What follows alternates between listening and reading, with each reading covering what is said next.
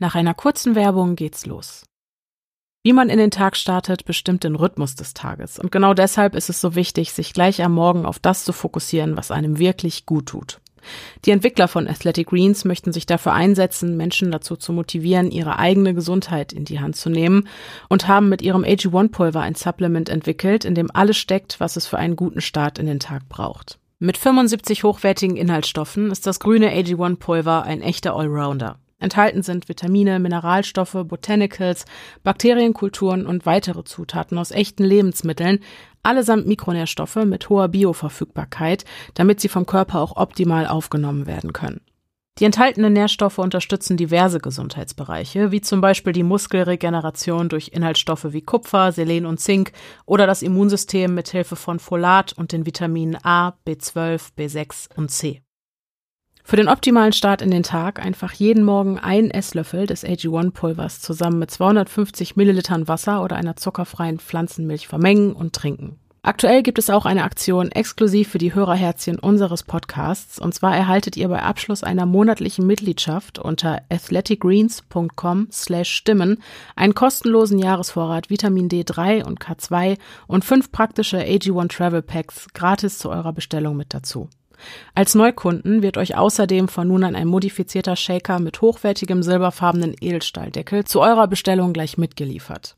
Dank der 90-Tage-Geld-Zurück-Garantie bleibt ihr bei allem, was ihr tut, vollkommen flexibel und auch euer Abo-Modell kann jederzeit angepasst, pausiert oder gekündigt werden.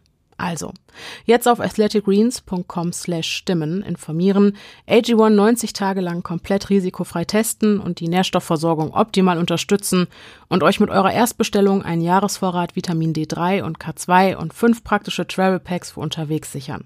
Alle Details zu unserem Angebot sowie gesundheitsbezogene Angaben findet ihr in den Show Notes, der Folgenbeschreibung und unserem Linktree. Wir bedanken uns bei Athletic Greens und euch wünschen wir viel Spaß beim Hören.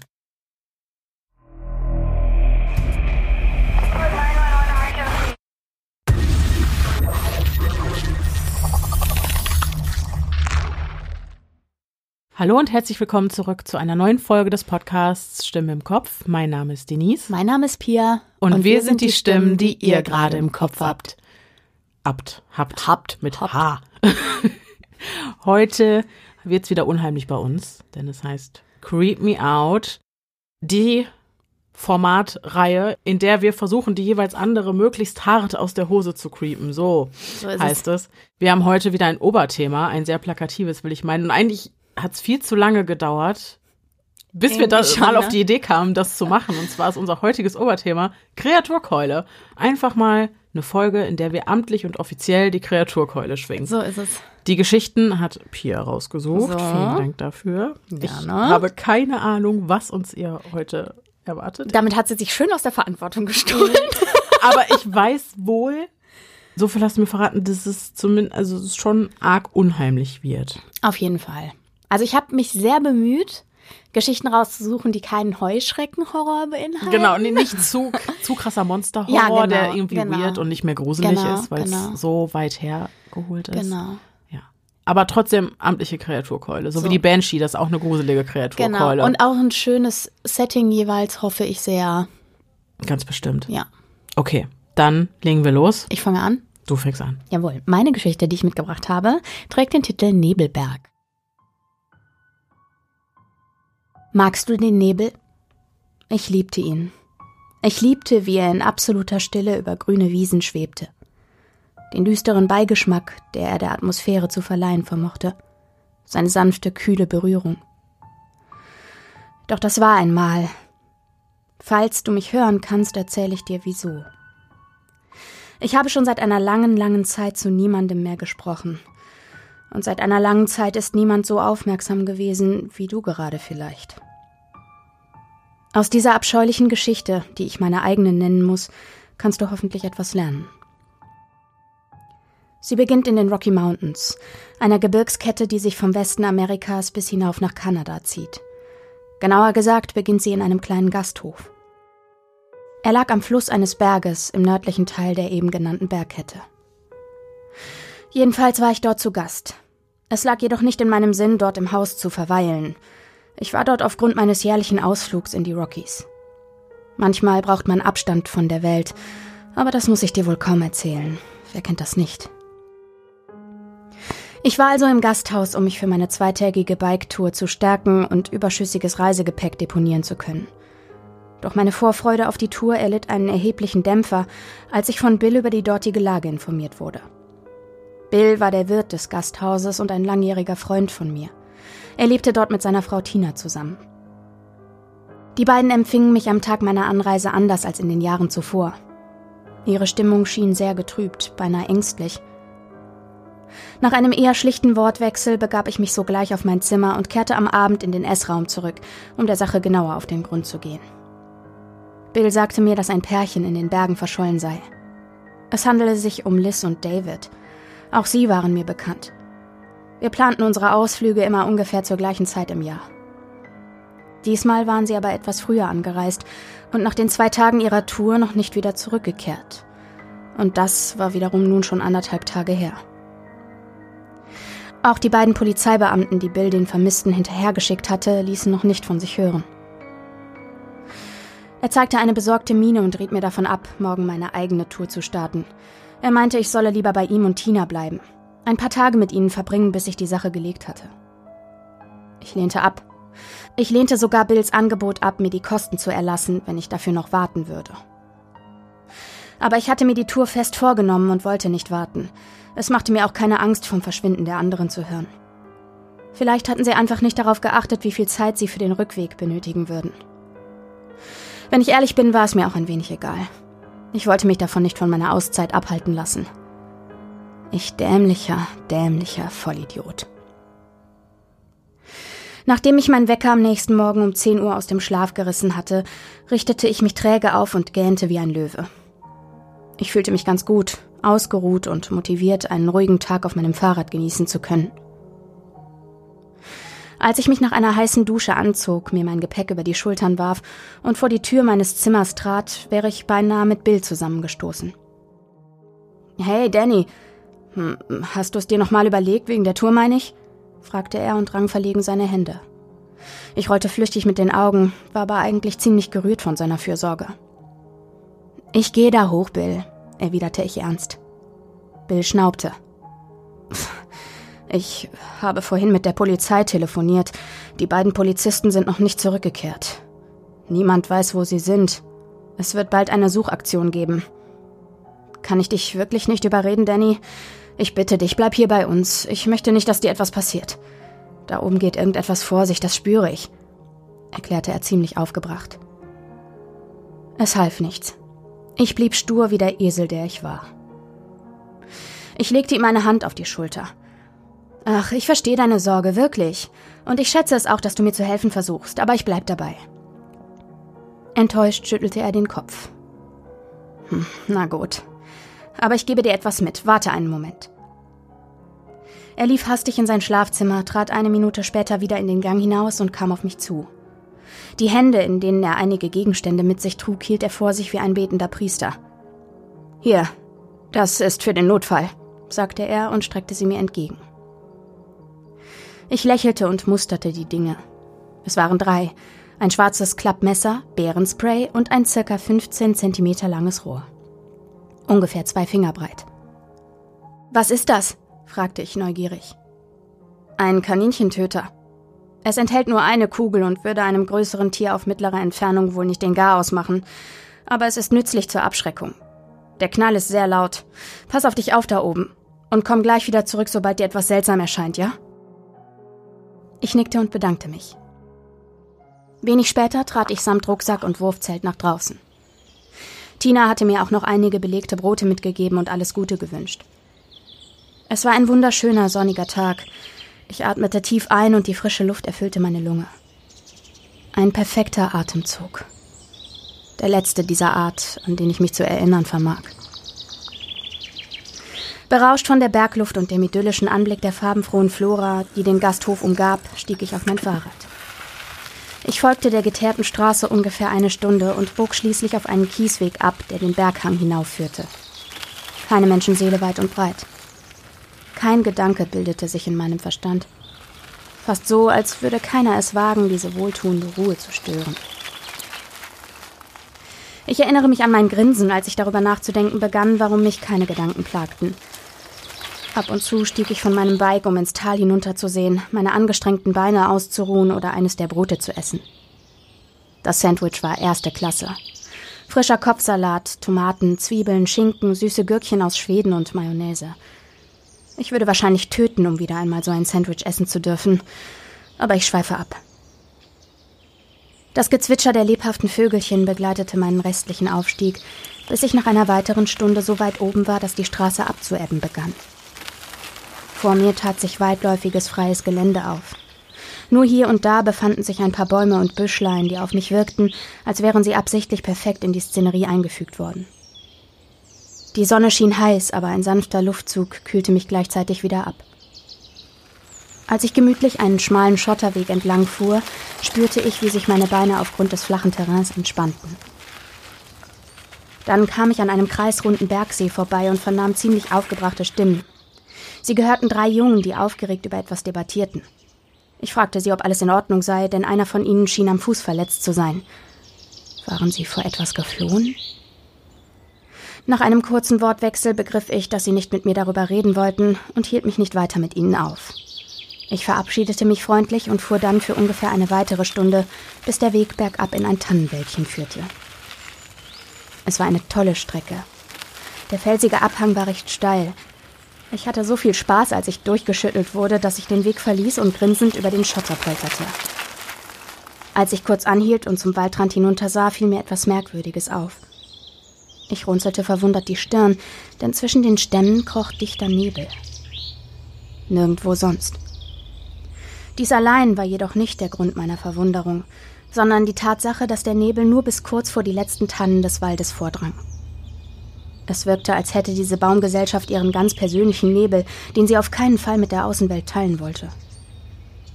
Ich konnte sogar einzelne Nebelschwaden beobachten, wie sie ihre trüben, kühlen Hände ausstreckten und sie dann gleich wieder zurückzogen. So als verbiete ihnen etwas, sich auf dem umliegenden Gelände zu verbreiten. Wenn ich mich so zurückerinnere, hätte ich bereits an dieser Stelle erahnen müssen, dass zwischen diesen Tannen irgendein seltsamer Scheiß vor sich ging aber ich war eher neugierig als verunsichert. Und so stieg ich wieder auf mein Bike und fuhr dem Nebel entgegen. Ich war kurz davor, in ihn einzutauchen, als ich im linken Augenwinkel etwas bemerkte. Etwas, das dort nicht hingehörte. Ich schnellte mit meinem Kopf erschrocken nach links, um nachzusehen, was dort war. Doch dabei fuhr ich auf einen losen Stein auf. Mein Vorderrad machte einen heftigen Schwenker und ich verlor die Kontrolle, sodass mein Fahrrad unter mir wegrutschte. Ich stürzte und schlug hart auf dem Geröll auf. Ich ächzte unter dem Schmerz meiner aufgeschürften Beine. Auch meine rechte Schulter hatte durch den Aufprall einiges abbekommen. Doch für die Verletzungen schien mein Verstand nur wenig Zeit aufbringen zu wollen, denn er erinnerte mich schnell wieder an den Grund meines Sturzes. Ich hielt gespannt den Atem an und sah wieder zu dem Ort, an dem ich es zu sehen geglaubt hatte. Ich hätte schwören können, dass da hinter einem Felsbrocken und nahe einer dicken Tanne etwas Graues, Tierisches stand. Nun war es weg. Hatte ich mich getäuscht? Ich verharrte noch einen Moment am Boden, atmete tief durch und rappelte mich dann mühsam wieder auf. Etwas benommen hob ich mein Bike hoch. Es quietschte nervtötend, als ich es neben mir herstieß. Das vordere Rad hatte eine üble Delle. Mit diesem Schrotthaufen würde ich so schnell nicht weiterfahren können. Ich zeterte und fluchte über mein Pech. Von einer Sekunde auf die andere war meine Laune im Keller. Mein Körper schmerzte, mein Rad war hinüber und meine Gefühlswelt war aufgrund des schleierhaften Ereignisses völlig durcheinander. Nach einigen weiteren Flüchen beschloss ich dennoch weiterzugehen und schob mein kaputtes Bike hinein in den Nebel. Schon nach wenigen Metern hielt ich erneut inne. Ich hatte soeben mein eigenes Schicksal besiegelt. Dieser Nebel war nicht normal. Er war saukalt, brannte aber zugleich auf der Haut wie die Sonne an einem beschissen heißen Sommertag. Als ich meine Arme untersuchte, bemerkte ich viele kleine rote Pünktchen auf der Haut von den Handschuhen bis nach oben unter die Ärmel meines Shirts. Bleib jetzt ruhig, Danny. Verlier jetzt nicht die Nerven. Dreh einfach um und geh nach Hause, versuchte ich mich zu beruhigen. Doch als ich mich umdrehte, war da kein Abhang mehr. Nur eine dichte Wand aus Nebel. Es dauerte nicht lange, bis ich verstand, dass ich gefangen war. Nur ungefähr zehn Minuten sinnloses Gebrüll, fünf Versuche, die Nebelwand zu durchdringen, die noch stärker brannte als die übrige Suppe, und zuletzt eine unendlich lange Minute purer Verzweiflung. Schließlich machte ich mich aufgelöst auf den Weg, weiter in den Wald hinein. Ich irrte einige Stunden lang in einer hässlich grauen, geisterhaften Umgebung, bestehend aus hohen Tannen, totem Geäst und einer unheilvollen Stille umher.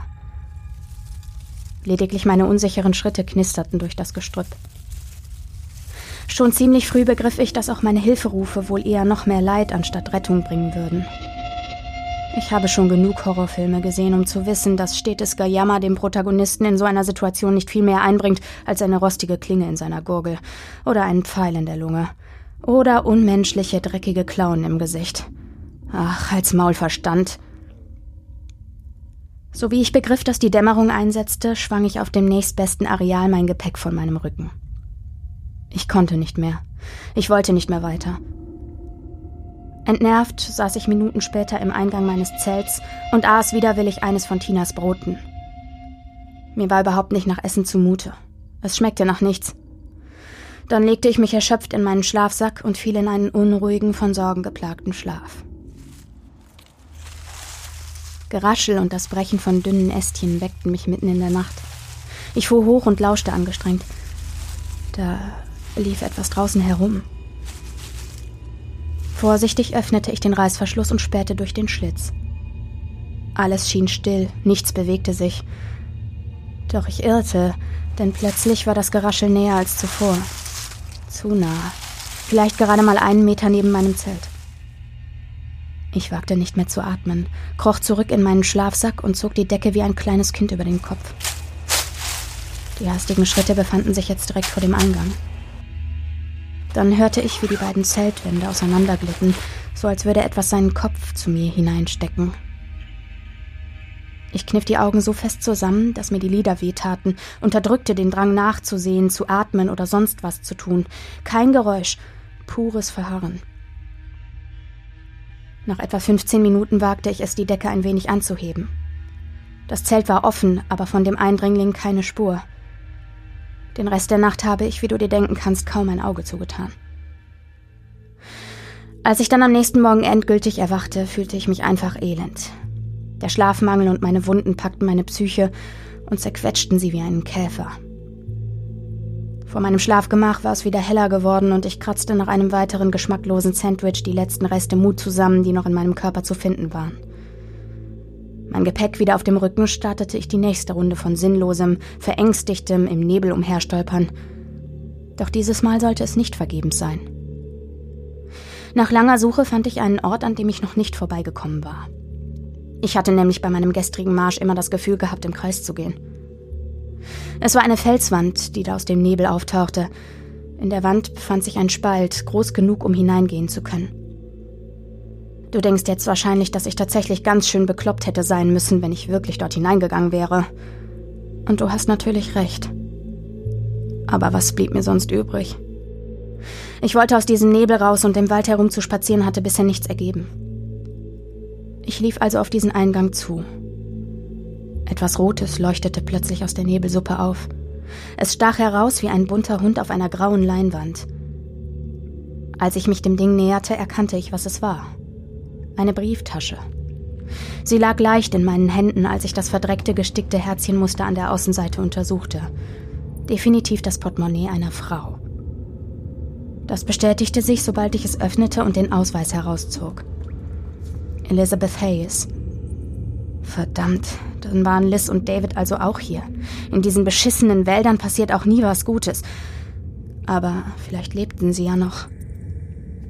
Auch wenn ich nicht sehr zuversichtlich war, freute es mich dennoch, auf ein Zeichen anderer Menschen gestoßen zu sein. Ich betrat die Höhle. Mein Herz pumpte stärker denn je. Wenigstens hatte sich mein Körper nun etwas an das Brennen auf meiner Haut gewöhnt. Dann wurde ich plötzlich von etwas abgelenkt. Wieder ein Geräusch. Es klang wie ein dumpfes Klopfen. Zudem verschlechterte sich die Sicht im Tunnel erheblich, so dass ich gerade noch genug sehen konnte, um mich nicht an der Wand nach vorne tasten zu müssen.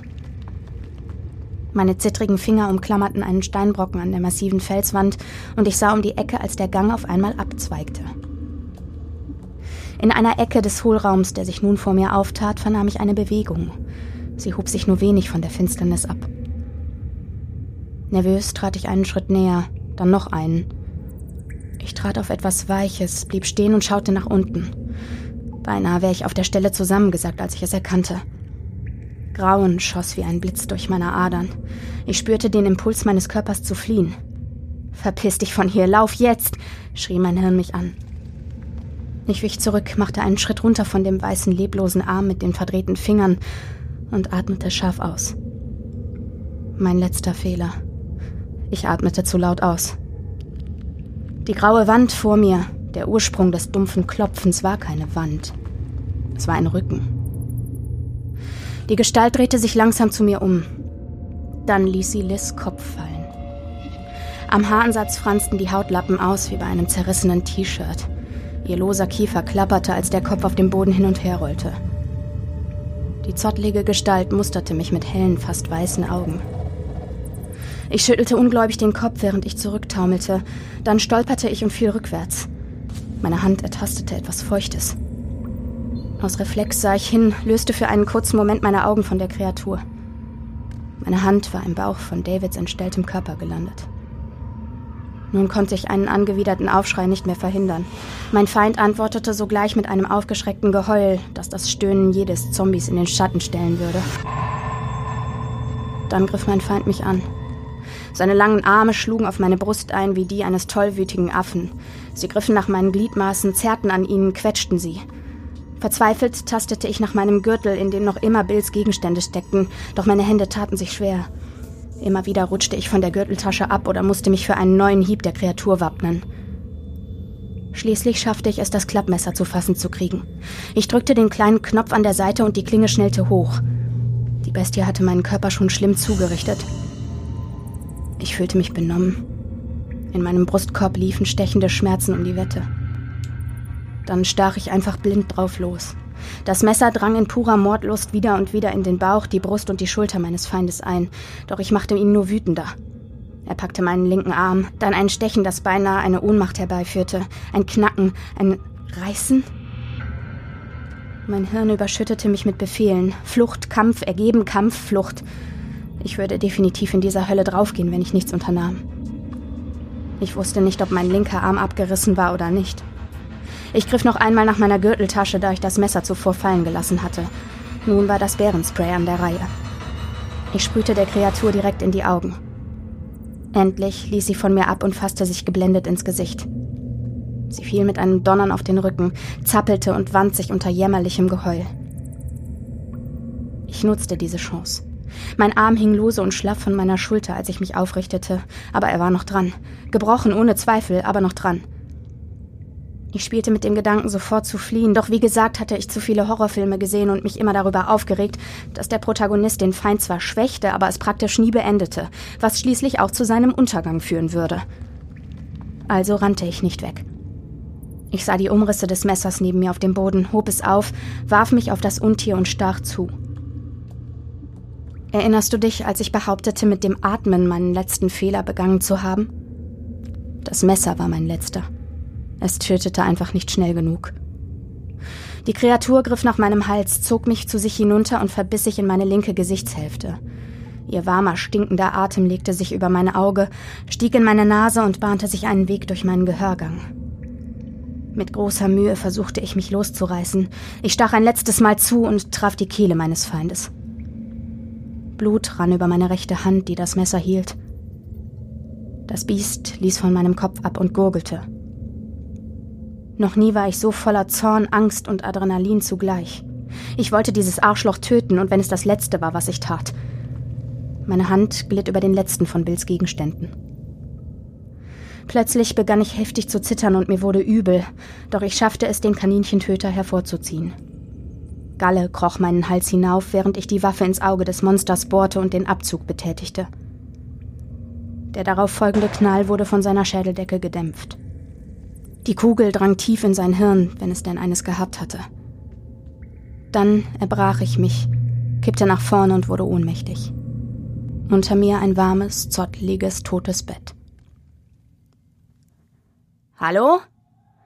Eine Stimme weckte mich aus meinem Schlummer. Ist da jemand? rief eine zweite. Die Stimmen klangen weit entfernt, surreal. Ich erhob mich. Ich versuchte zu atmen, doch es ging nicht. Ich drohte zu ersticken, grub meine Hände in die Erde und rang nach Luft. Als es einfach nicht ging, ergab ich mich. Ich wartete, aber nichts passierte. Ich war noch immer in der Höhle. War ich tot? Wo war mein Atem geblieben? Warum erschien alles so seltsam verschwommen? Ich musterte meinen Körper. Meine Verletzungen waren bis auf die Bisswunde alle weg. In mir herrschte eine tiefe Leere, so als wären meine Gefühle abgesaugt worden. Das Monster lag noch immer tot unter mir. Dann rissen mich erneut die Stimmen aus meinen Gedanken. Der Schein einer Taschenlampe erleuchtete die Höhle und tastete sich an mich heran. Im Licht sah ich alles noch genauer. Der Ort, an dem ich mich befand, war auf keinen Fall die mir bekannte Realität. Alles war so geisterhaft verzerrt, verwaschen. Scheiße, ich fühlte mich wie Frodo unter dem Einfluss des einen Rings. Zwei Männer in Uniform kamen auf mich zu. Sie sahen mich nicht. Ich versuchte sie zu berühren. Meine Hand glitt einfach durch ihre Körper hindurch. Auch meine Hilfeschreie fanden kein Gehör. Als die beiden die Szenerie absuchten, krümmten sie sich vor Ekel. Einer sprach davon, sofort Meldung zu erstatten, doch der andere wand ein, dass sie noch immer zuerst einen Weg aus dem Nebel finden müssten. Die Polizisten, die nach Liz und David gesucht hatten, waren also auch hier gefangen. Aber wo war ich? Verwirrt folgte ich ihnen nach draußen, als die beiden sich auf den Rückweg durch die Höhle machten. Die Bisswunde an meiner Wange tat höllisch weh, so wie ich ins Tageslicht trat. Der Nebel hatte den Wald noch immer in seinem Griff. Ich sah kaum 20 Meter weit. Dann erstarrte ich.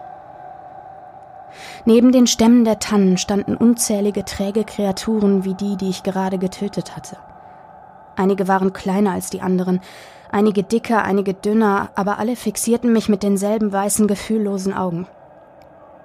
Langsam näherten sie sich, doch sie griffen mich nicht an. Sie gingen an mir vorbei und stürzten sich dann auf die Polizisten, die einige Meter hinter mir standen. Diese zogen überfordert ihre Pistolen hervor. Ich sah nur noch, wie ein Haufen grauer Wesen die Körper der Beamten durch die Luft warfen. Schließlich wurden sie in einem letzten Geräuschgewirr von Kugeln und Schreien auseinandergerissen wie alte Stoffpuppen. Ich lief. Ich weiß nicht wie lange oder wohin. Ich lief einfach. Irgendwann kam ich sogar wieder an den Waldrand. Ich lächelte. Würde ich nun endlich wieder nach Hause dürfen? Hatten mich die Kreaturen vor der Höhle in Ruhe gelassen, weil ich, ein kleiner Mensch, es vermochte, einen der ihren zu töten?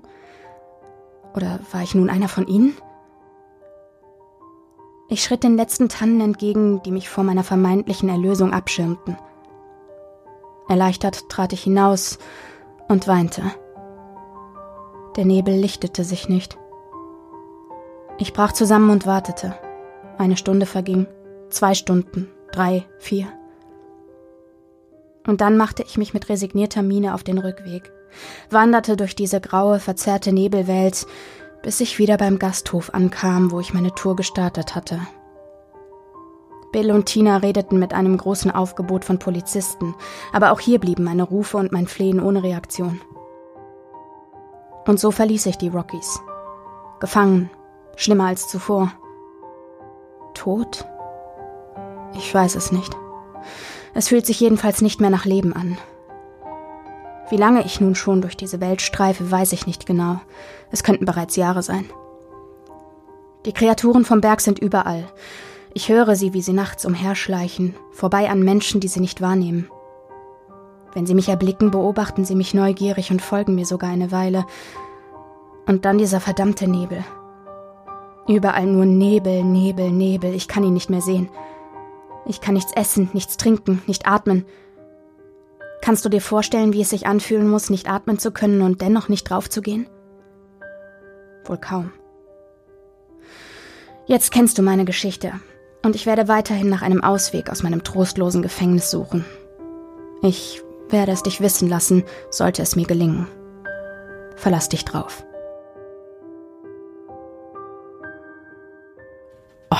Diese Geschichte gibt mir mit diesem, mit dieser Parallelwelt, sag ich mal, so Silent Hill Vibes. Wer diesen Film gesehen hat, der wird auf jeden Fall wissen, was ich meine. Ich will jetzt nicht zu viel darüber reden, weil ich spoiler sonst hart. Ja. Aber ähm, es ist der beste Film aller Zeiten. also der ist so künstlerisch und so. Guckt ihn euch an. Auf jeden Fall hat mich voll daran erinnert, hat, hat mir voll diese Vibes gegeben und natürlich auch äh, amtliche Yeti-Vibes. Voll. Ja, aber äh, ich liebe dieses Motiv. Ne? Und das ist ja auch, das ist nochmal eine ganz andere Art von Horror, die Vorstellung, in so einer Welt gefangen zu Auf sein. Und Fall. du siehst deine Mitmenschen und deine Lieben, die du zurückgelassen hast, aber du kannst mit denen halt überhaupt nicht mehr Mhm. interagieren. Ich find's auch richtig, richtig krass, so von dieser Erkenntnis, ich komme aus dem Nebel nicht mehr raus, über die Erkenntnis, ich habe jetzt gerade wahrscheinlich mein Leben verloren oder so, bis hin zu dem Wissen, ich konnte aus dem Nebel, also ich kann aus dem Nebel nicht raus, aber der Nebel ist halt überall, weil ich mich jetzt in dieser Parallelwelt befinde und ich kann mich da frei bewegen, aber ich Das ist wie das Upside Down. bin halt, ja, das, das hat mich, das, das, genau das ist es. Ich hatte, weil ich habe natürlich Silent Hill nicht gesehen, Surprise. Mhm. Ich hatte Stranger Things Vibes, aber äh, natürlich jetzt ganz anderes Setting und so. Mhm. Aber so von dieser, diese, diese verzerrte Welt, die Welt ist die, die Welt, die man kennt, aber es ist eben trotzdem eine dunklere Version davon. Genau, eine trostlose, Genau. graue, ohne Genau. die Freuden des Lebens, Ja, sage ich. Es schmeckt genau. nichts, es riecht Ja. nichts, es Genau. ist einfach dumpf Ja, alles. genau. Ja. Und es stimmt, ich finde, Nebel ist so underrated. Lange, lange Zeit wusste ich nicht, wie dicht Nebel Mhm. werden kann und was für ein Problem der darstellen kann. Bis mich auch mal so eine richtige Nebelwand mitten auf der Autobahn Jo. heimsuchte. Und das war Kannst nicht weiterfahren no, Grunde. no ne? joke. Es ging Ja. nichts mehr. Ja. Ich konnte nicht, und das war so verdammt gruselig, weil du guckst aus den Fenstern vom Auto und es war auch noch nachts. Ne? Also es war nachts, ich war auf dem Weg nach Hause und ich guckte aus den Fenstern und es war so eine Suppe, du Mhm. hast nichts gesehen. Ich hätte nur die, eine Person sehen können, wenn die die Hand wirklich auf die Scheibe gelegt hätte. Ja, ja. Und ich glaube, wenn du dann zu Fuß unterwegs bist, du, du weißt ja scheiße. nach kürzester Zeit gar nichts Nee, mehr. du kannst dich nicht orientieren. Null. Du kannst dich null orientieren. Du kannst ne? nicht mal auf dem Weg bleiben. Ja, ja. Ne? Also, und ja, machst du nix. Ja. Bist total ausgeliefert dem, was da im Nebel lauert. Also Auf jeden Fall. Wobei ich das da nicht gar nicht so dicht empfunden hatte, außer diese Ausgangswand quasi. Nee, nee, genau. Da hatte ich eher Mhm. das Gefühl, es ist tatsächlich diese Parallelwelt, die er schon betreten hatte, Ja. weshalb er auch keinen Ausweg daraus fand. Ja, er konnte ja auch noch gucken. Genau. Aber äh, ja, wie gesagt, aber generell, also Nebel ist schon creepy, hat sich Stephen King ja auch dran bedient Klar. in seinem Klassiker. Und ich kann auf jeden Fall verstehen, warum. Ja, voll. Auf jeden Fall. Und es war nicht zu äh, Monster-Horror-mäßig, ne? Nee, nee, Also ich es finde auch, ist das schon- ging noch klar, weil die aber auch sehr, sehr gut und atmosphärisch geschrieben war Das und auch die ich auch. Mhm. Beschreibungen waren sehr, sehr gut. Also eine sehr, sehr gute Sprache.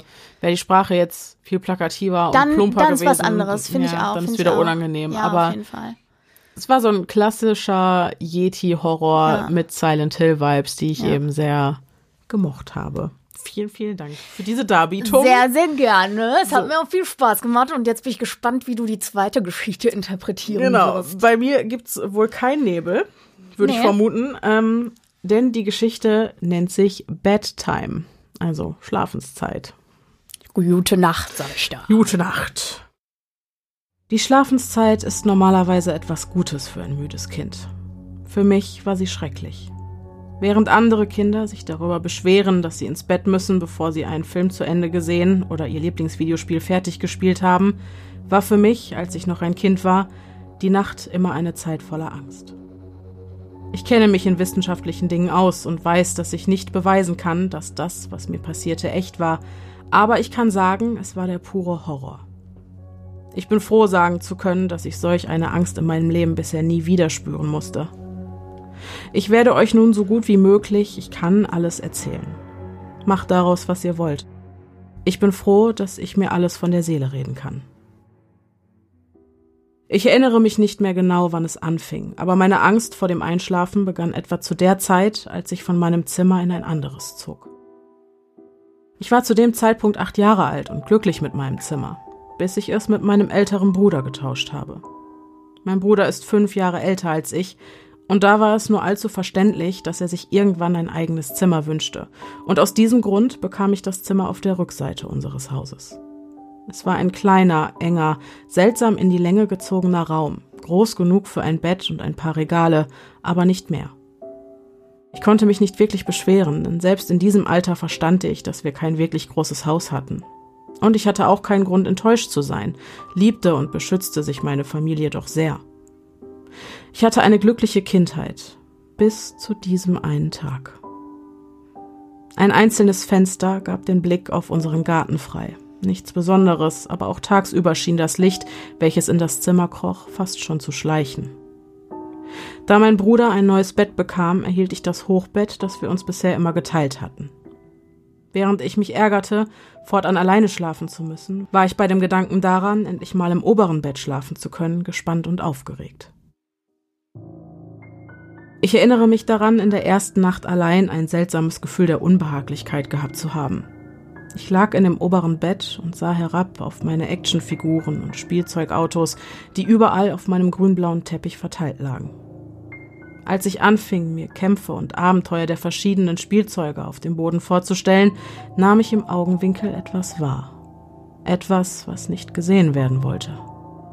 Mein Blick glitt über das untere Bett. Es war leer, ordentlich gemacht, eine dunkelblaue Decke säuberlich eingeschlagen, zwei weiche weiße Kissen am Kopfende. Ich dachte nicht weiter darüber nach. Ich war ein Kind, und die Geräusche des Fernsehers meiner Eltern, die unter meiner Tür hindurchdrangen, hüllten mich in ein Gefühl von Sicherheit und Geborgenheit. Und so schlief ich ein. Wenn du durch ein Geräusch oder eine Bewegung im Raum aus einem tiefen Schlaf gerissen wirst, kann es einige Momente dauern, bevor du wirklich verstehst, was passiert ist. Der Nebel des Träumens hängt immer noch über dir. Etwas bewegte sich, da gab es keinen Zweifel. Zuerst war ich nicht sicher, was es war. Alles war dunkel, fast schon tiefschwarz, doch ein wenig Licht kroch von draußen herein, so dass ich mit knapper Not die Umrisse des erstickenden Zimmers ausmachen konnte. Zwei Gedanken schossen fast gleichzeitig in meinen Kopf. Der erste war, dass meine Eltern bereits im Bett lagen, denn das Haus lag in völliger Dunkelheit und Stille. Der zweite drehte sich um ein Geräusch, das Geräusch, das mich offensichtlich geweckt hatte. Als die letzten Reste des Schlafes aus meinem Körper verschwanden, nahm das Geräusch eine vertraute Form an. Manchmal können selbst die einfachsten Geräusche auch die nervigsten sein. Ein leichter Wind, der durch die Bäume fährt, die Schritte des Nachbarn, die unangenehm nah scheinen, oder, wie in diesem Falle, das leise Rascheln einer Bettdecke in der Dunkelheit. Genau das war es. Eine Bettdecke raschelte in der Dunkelheit, als ob ein in seinem Schlaf gestörter gerade versuchte, es sich im unteren Bett wieder so gemütlich wie möglich zu machen.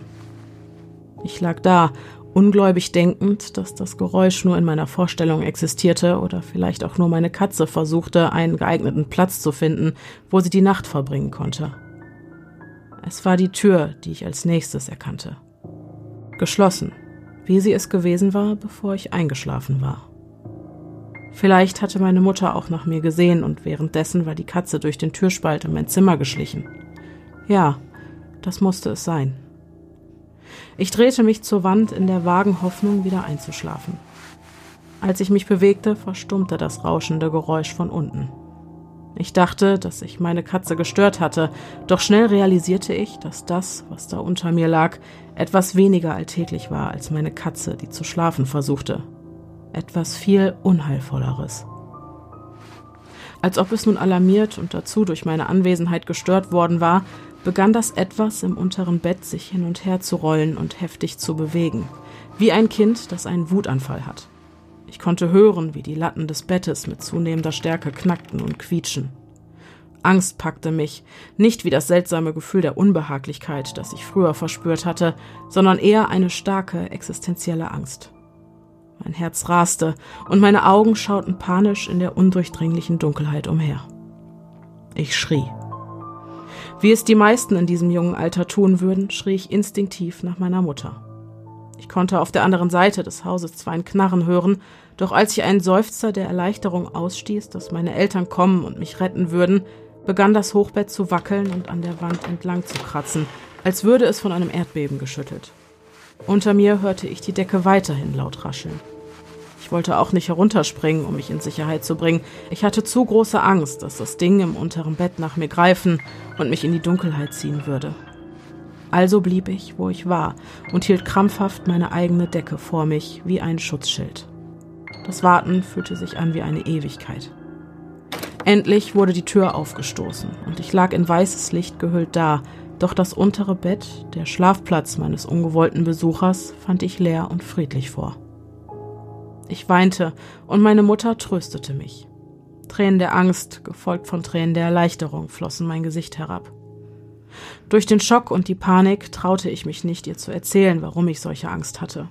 Ich weiß nicht warum, aber ich hatte das Gefühl, dass, was auch immer im unteren Bett war, wiederkommen würde, wenn ich zu viel über es redete, auch nur eine Silbe über seine Existenz verlor. Ob das auch stimmte, weiß ich nicht, aber als Kind fühlte ich mich, als würde diese ungesehene Bedrohung ganz nah sein und alles hören, was gesagt wurde. Meine Mutter legte sich in das untere Bett und versprach, dort bis zum nächsten Morgen zu bleiben. Die Angst verschwand, und so fiel ich zurück in einen unruhigen Schlaf. Ich erinnere mich genau, wie ich immer wieder durch das Geräusch einer sich bewegenden Decke wach wurde. Am nächsten Tag packte mich der Aktionismus. Ich wollte irgendwo hin, irgendwo sein, nur nicht in diesem engen, erstickenden Zimmer. Es war ein Samstag und ich spielte glücklich draußen mit meinen Freunden. Obwohl unser Haus nicht groß war, hatten wir das Glück, einen langen und breiten Garten zu haben. Wir spielten oft dort. Der Großteil war überwuchert mit verschiedenen Pflanzen. So konnten wir uns in den Büschen verstecken, auf die riesige Platane klettern, die über allem thronte, und uns vorstellen, in großen Abenteuern in unerforschte exotische Wälder vorzudringen. So viel Spaß es auch gemacht hat, mein Blick wanderte immer wieder zu diesem kleinen Fenster. Gewöhnlich, unauffällig und harmlos. Aber für mich war es die schmale Grenze zu einer fremden, kalten Welt der Angst. Draußen, in der schönen grünen Umgebung unseres Gartens mit den glücklichen Gesichtern meiner Freunde, konnte nichts das kriechende Gefühl der Angst auslöschen, die sich einen Weg aus meinem Zimmer in meine Gedanken bahnte. Die feinen Härchen in meinem Nacken stellten sich auf. Dieses Gefühl, dass etwas mich von meinem Zimmer aus beobachtete, mir beim Spielen zusah und nur darauf wartete, dass die Nacht einbrach, um mit mir allein zu sein. Es füllte mich mit Hass. Es mag für dich vielleicht komisch klingen, aber als meine Eltern mich am Abend ins Bett brachten, sagte ich nichts. Ich protestierte nicht. Ich nannte keinen Grund, warum ich dort nicht schlafen konnte. Ich ging, zwar mürrisch, aber ohne Umwege, in mein Zimmer, kletterte die paar Sprossen der Leiter zum oberen Bett hinauf und wartete. Jetzt, als Erwachsener, würde ich jedem meine Erfahrungen berichten, aber in dem Alter fühlte ich mich schon fast dumm, über so etwas zu reden, für dessen Existenz ich keinerlei Beweise hatte. Es fühlte sich an, als würde ich lügen. Ich hatte immer noch das Gefühl, dass, wenn ich den wahren Grund nennen würde, dieses Ding sehr wütend sein würde. Es ist lustig, wie sehr sich manche Wörter in deinen Gedanken versteckt halten, egal wie offensichtlich sie doch sind. Eines dieser Wörter fiel mir in der zweiten Nacht wieder ein, als ich da lag, in der Dunkelheit, allein, ängstlich, mir einer Veränderung in der Atmosphäre bewusst. Die Luft schien dicker zu werden. Als ich das erste gelegentliche Geraschel der Bettdecke unter mir hörte, ließ die Angst mein Herz schneller schlagen, und ich realisierte, dass dieses Etwas von letzter Nacht wieder im unteren Bett war, und dieses Wort, bis dahin aus meinem Bewusstsein verbannt, brach nach Luft schnappend und schreiend aus der Verdrängung hervor und brannte sich in mein Hirn ein. Geist. Als mir dieser Gedanke kam, merkte ich, dass mein ungebetener Besucher aufgehört hatte, sich zu bewegen. Die Bettdecke lag ruhig und friedlich da, aber ihr Rascheln wurde durch etwas viel Abscheulicheres ersetzt. Ein langsames, rhythmisches, rasselndes Atmen, welches von dem Ding unter mir kam. Ich konnte mir vorstellen, wie seine Brust sich bei jedem schmutzigen, keuchenden und gurgelnden Atemzug hob und senkte. Ich schauderte und hoffte, dass es ohne dass irgendetwas geschah wieder verschwinden würde. Das Haus war, wie auch in der vorherigen Nacht, in undurchdringliche Dunkelheit gehüllt. Stille herrschte. Man hörte nichts, außer das Atmen meines bisher noch ungesehenen Besuchers. Ich lag da und hatte schreckliche Angst. Ich wollte nur, dass dieses Ding verschwand. Was wollte es? Dann ließ etwas Unverkennbares mir das Blut in den Adern gefrieren. Es bewegte sich. Doch es bewegte sich anders als vorher. Als es sich in der Nacht zuvor umhergeworfen hatte, schien es hemmungslos, fast tierisch. Diese Bewegungen nun aber waren bewusst, mit einem Grund, einem gezielten Gedanken. Das Ding, was da in der Dunkelheit lag, dieses Ding, was anscheinend mit voller Absicht einen kleinen Jungen terrorisierte, setzte sich ruhig und langsam auf. Sein schweres Atmen war lauter als vorher, und es trennten nur noch eine Matratze und ein paar dünne Holzbretter meinen Körper von diesem Ding unter mir. Ich lag da, meine Augen mit Tränen gefüllt. Eine unbeschreibliche Angst durchfuhr meinen Körper. Ich hätte niemals gedacht, dass diese Angst noch zu steigern wäre, aber da lag ich so falsch. Ich stellte mir vor, wie es wohl aussieht, wie es da sitzt und hofft, auch nur das leiseste Geräusch von oben zu hören, auch nur den geringsten Hinweis zu bekommen, dass ich wach bin. Doch meine Vorstellung verwandelte sich schnell in unausweichliche Realität. Es begann damit, die Holzlatten, auf der meine Matratze lag, zu berühren. Es schien mit dem, was ich mir als einen Finger und Hände vorstellte, über die Oberfläche des Holzes zu streichen. Dann stieß es mit großer Kraft, wütend zwischen zwei Latten in die Matratze. Auch durch das Polster fühlte es sich an, als würde mir jemand brutal seine Finger in die Seite rammen. Ich stieß einen mächtigen Schrei aus, und das keuchende, sich schüttelnde Ding im unteren Bett antwortete mit einem heftigen Rütteln des Bettes, wie in der Nacht zuvor. Kleine Farbstücke rieselten von der Wand auf meine Decke, als der Rand des Bettes an der Wand entlang schabte. Ein weiteres Mal wurde ich in helles Licht gehüllt, und da stand meine Mutter, liebevoll und umsorgend, wie sie war, bereit für eine tröstende Umarmung und beruhigende Worte, die meine Hysterie etwas dämpften. Natürlich fragte sie, was los war, aber ich konnte es ihr nicht sagen. Ich wagte es nicht, auch nur ein Wort darüber zu verlieren. Ich wiederholte stattdessen ein anderes Wort, immer und immer wieder. Albtraum.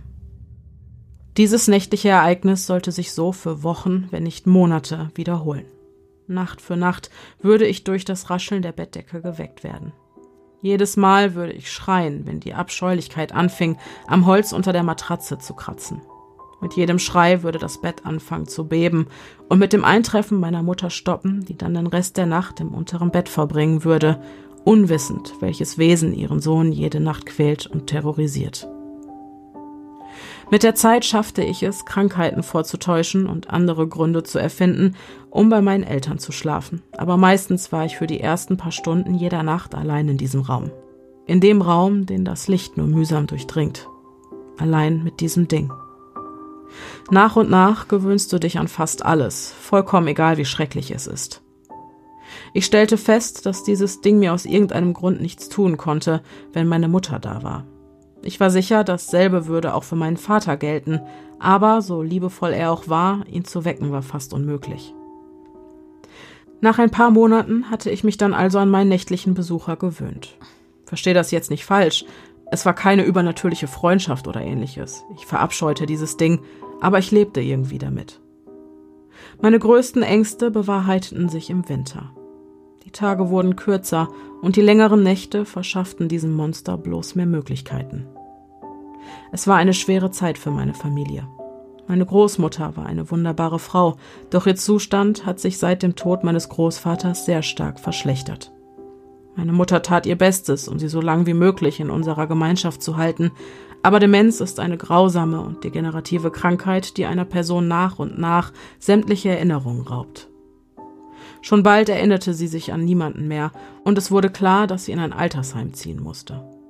Ein paar Tage bevor sie in das Altersheim gebracht werden sollte, gab es einige Schwierigkeiten mit ihr, so dass meine Mutter beschloss, bei ihr zu bleiben. So sehr ich meine Großmutter auch liebte und nur Trauer über ihre Krankheit empfand, jetzt fühlte ich mich schuldig, dass meine ersten Gedanken nicht bei ihr, sondern bei meinem nächtlichen Besucher waren und dabei, was er während der Abwesenheit meiner Mutter alles mit mir anstellen konnte. Ihre Anwesenheit war das Einzige, da war ich mir sicher, was mich vor der ganzen Grausamkeit bewahrte, die dieses Ding in sich trug. Am nächsten Tag raste ich von der Schule nach Hause, riss Bettdecke und Matratze aus dem unteren Bett, entfernte sämtliche Bretter und Latten und stellte einen Schreibtisch, eine Kommode und ein paar Stühle anstelle des unteren Bettes dorthin. Meinem Vater erzählte ich, dass ich ein Büro bauen würde, was er bezaubernd fand. Die Wahrheit war, ich wäre verloren, wenn ich diesem Ding, das jede Nacht bei mir war, noch eine Nacht einen Platz zum Schlafen liefern würde. Als die Dunkelheit einbrach, lag ich da und dachte daran, dass meine Mutter nicht im Haus war. Ich wusste nicht, was ich jetzt tun sollte. Mein einziger Impuls war, in das Schlafzimmer meiner Eltern zu schleichen und das kleine Kruzifix, ein Familienerbstück, das ich dort einmal gesehen hatte, aus ihrem Schmuckkästchen zu nehmen. Obwohl meine Familie nicht wirklich religiös war, glaubte ich in diesem Alter noch an Gott und hoffte, dass das Kruzifix mich irgendwie schützen würde. Trotzdem lag ich immer noch ängstlich und panisch in meinem Bett und umklammerte das Kruzifix in meiner Hand unter meinem Kopfkissen, während der Schlaf über mich hereinbrach und ich in das Land der Träume fiel, immer noch hoffend, dass ich am nächsten Morgen unversehrt aufwachen würde. Unglücklicherweise war dies die schlimmste Nacht von allen. Allmählich wachte ich auf. Es war immer noch dunkel. Als meine Augen langsam wieder klar wurden, konnte ich nach und nach mein Fenster ausmachen. Dann die Wände, ein paar Spielzeuge auf dem Regal und auch heute noch schaudere ich bei dem Gedanken an die völlige Stille, die zu diesem Zeitpunkt herrschte. Kein Rascheln der Bettdecke, keine einzige Bewegung. Der Raum fühlte sich leblos an. Leblos, aber nicht leer. Der nächtliche Besucher, dieses unwillkommene, keuchende, hasserfüllte Ding, welches mich Nacht für Nacht terrorisierte, lag nicht im unteren Bett. Es lag in meinem Bett. Ich öffnete meinen Mund, um zu schreien, aber ich brachte keinen Ton heraus. Die Panik hatte mir die Stimme geraubt, ich lag bewegungslos da.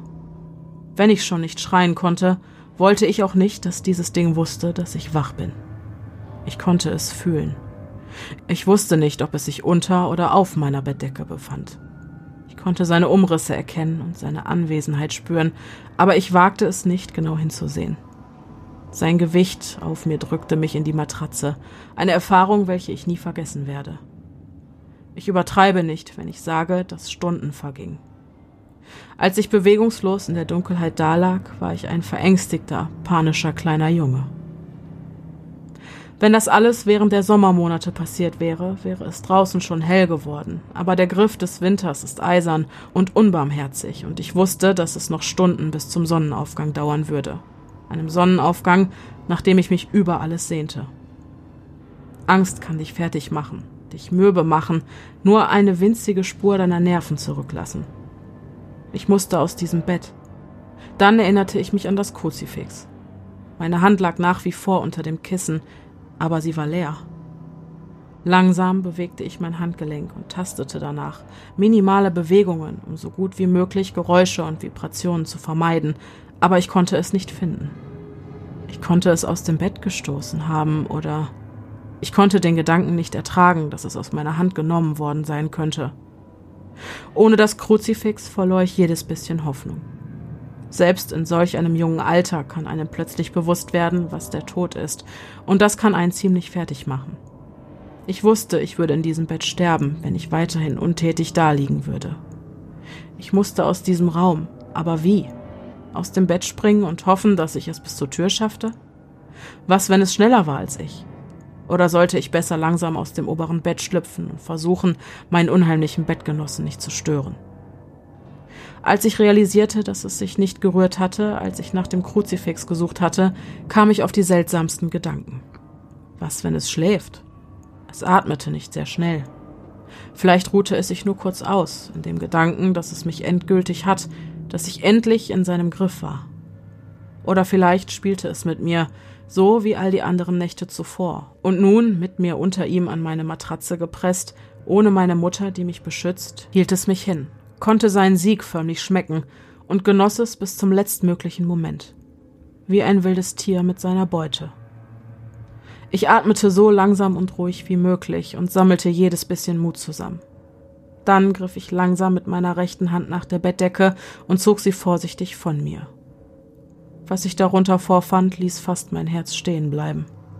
Ich sah es nicht, aber als meine Hand die Decke bewegt hatte, stieß sie gegen etwas. Etwas Weiches, Kaltes, etwas, das sich unverwechselbar wie eine ausgemergelte Hand anfühlte. Voller Panik hielt ich meinen Atem an. Nun war ich mir sicher, dass es wusste, dass ich wach bin. Nichts. Es rührte sich nicht. Es schien wie tot. Nach ein paar Momenten bewegte ich meine Hand vorsichtig weiter unter der Decke entlang und er tastete einen dünnen, seltsam geformten Unterarm, und mein Vertrauen und meine fast schon verdreht seltsame Neugier wuchsen. Der Arm lag ausgestreckt, quer über meiner Brust. Die Hand ruhte auf meiner linken Schulter, als hätte es mich im Schlaf gegriffen. Ich realisierte, dass ich diese leichenblasse Befestigung wohl bewegen musste, um meinen Wunsch, irgendwie aus seinem Griff zu entkommen, Wirklichkeit werden zu lassen. Aus irgendeinem Grund stoppte mich das Gefühl von zerrissener, lumpiger Kleidung auf seiner Schulter in meinen Bewegungen. Angst kroch erneut in mir hoch, als ich meine Hand bei der Berührung seines struppigen, öligen Haares angewidert zurückzog. Ich konnte mich nicht dazu überwinden, sein Gesicht zu berühren. Sonderbarerweise frage ich mich bis heute noch, wie es sich wohl angefühlt hätte. Großer Gott, es hatte sich bewegt. Es hatte sich bewegt. Zwar nur ganz schwach, aber der Griff um meine Schulter und um meinen Körper verstärkte sich. Keine Tränen flossen aus meinen Augen, aber Gott, wie sehr wollte ich weinen. Als seine Hand und sein Arm sich langsam um mich wickelten, kam ich mit meinem rechten Bein an die kühle Wand, an der das Bett stand. Von allem, was mir in diesem Raum widerfahren ist, war das das Komischste. Ich begriff, dieses ranzige Ding, welches mich festhielt und offensichtlich großes Vergnügen darin fand, einen kleinen Jungen zu terrorisieren, lag nicht komplett auf mir. Es hing nur den Oberkörper außerhalb in der Wand, wie eine Spinne in ihrem Netz. Plötzlich verwandelte sich sein Griff von einem schwachen Festhalten zu einem plötzlichen Quetschen. Es zog und riss an meinen Sachen, als hätte es Angst, dass diese Gelegenheit bald schon vorüber sein würde. Ich kämpfte dagegen an, aber sein abgemagerter Arm war zu stark für mich. Sein Kopf hob sich, sich windend und drehend unter meiner Bettdecke. Nun begriff ich auch, wohin es mich mitnehmen würde. In die Wand. Ich kämpfte um mein Leben. Ich weinte und plötzlich kehrte meine Stimme zu mir zurück, kreischend und schreiend, aber niemand kam. Dann bemerkte ich, warum seine Bemühungen sich plötzlich so verstärkt hatten, warum es mich jetzt mit sich nehmen musste. Durch mein Fenster, das Fenster hinter dem die Dunkelheit lauerte, schien Hoffnung, die ersten Sonnenstrahlen. Ich kämpfte weiter. Ich wusste, wenn ich nur lang genug durchhalten würde, würde es weg sein. Als ich um mein Leben kämpfte, bewegte sich dieser überirdische Parasit. Er zog sich langsam zu meiner Brust hoch und sein Kopf stieß keuchend, hustend unter meiner Bettdecke hervor. Ich kann mich nicht an irgendwelche Details erinnern, ich erinnere mich nur noch an seinen Atem in meinem Gesicht. Faulig und eiskalt. Als die Sonne am Horizont erschien, wurde dieser dunkle Ort, dieser erstickende Raum vom Sonnenlicht erfasst, und ich wurde ohnmächtig, als die dürren Finger der Kreatur meinen Hals umklammerten und sämtliches Leben aus mir herausquetschten. Ich wachte auf, als mein Vater mich weckte, um mich zu fragen, was ich zum Frühstück haben wollte. In diesem Moment verspürte ich eine Erleichterung, wie ich sie noch nie zuvor erlebt hatte. Ich hatte die schlimmste Nacht, die ich bis dahin und danach jemals erleben sollte, überlebt. Ich zog mein Bett von der Wand weg und stellte stattdessen einen Schrank an diese Stelle, in der Hoffnung, dass er dieses Ding davon abhalten würde, noch einmal mein Bett zu betreten. Nun konnte es meinem Bett nichts mehr anhaben. Und mir auch nicht. Wochen vergingen, ohne dass noch etwas passierte. Bis zu einer frostig kalten Nacht, als ich durch ein Klopfen hinter meinem Schrank aufwachte. Doch es hielt nur kurz an, und als ich da lag, war ich mir sicher, ein kratziges Stöhnen gehört zu haben, bevor das Klopfen langsam für immer in der Wand verschwand. Ich habe bisher niemandem diese Geschichte erzählt.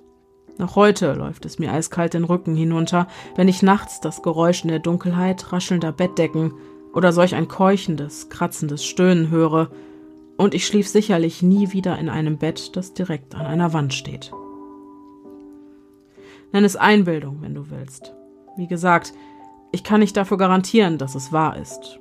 Man könnte es mit herkömmlichen Dingen wie Schlafparalyse, Halluzinationen oder einfach einer überaus realistischen Vorstellung erklären. Was ich aber sagen kann, ist das. Im nächsten Jahr bekam ich ein anderes Zimmer, größer und auf der anderen Seite des Hauses. Meine Eltern benutzten nun diesen seltsamen Ort als ihr Schlafzimmer. Sie sagten, sie bräuchten kein so großes Zimmer, es müsse nur groß genug für ein Bett und ein paar andere Dinge sein. Dort blieben sie zehn Tage. Am 11. zogen wir aus. Ich liebe das Ende. Ne? Ich auch. Das ist auch irgendwie Lust. Ja, total. Okay. Ja. Das, äh, wir können ja direkt rüber, so Übergang machen hier. Äh, genau, du liebst das Ende. Ich lieb's auch. Ich liebe das Ende.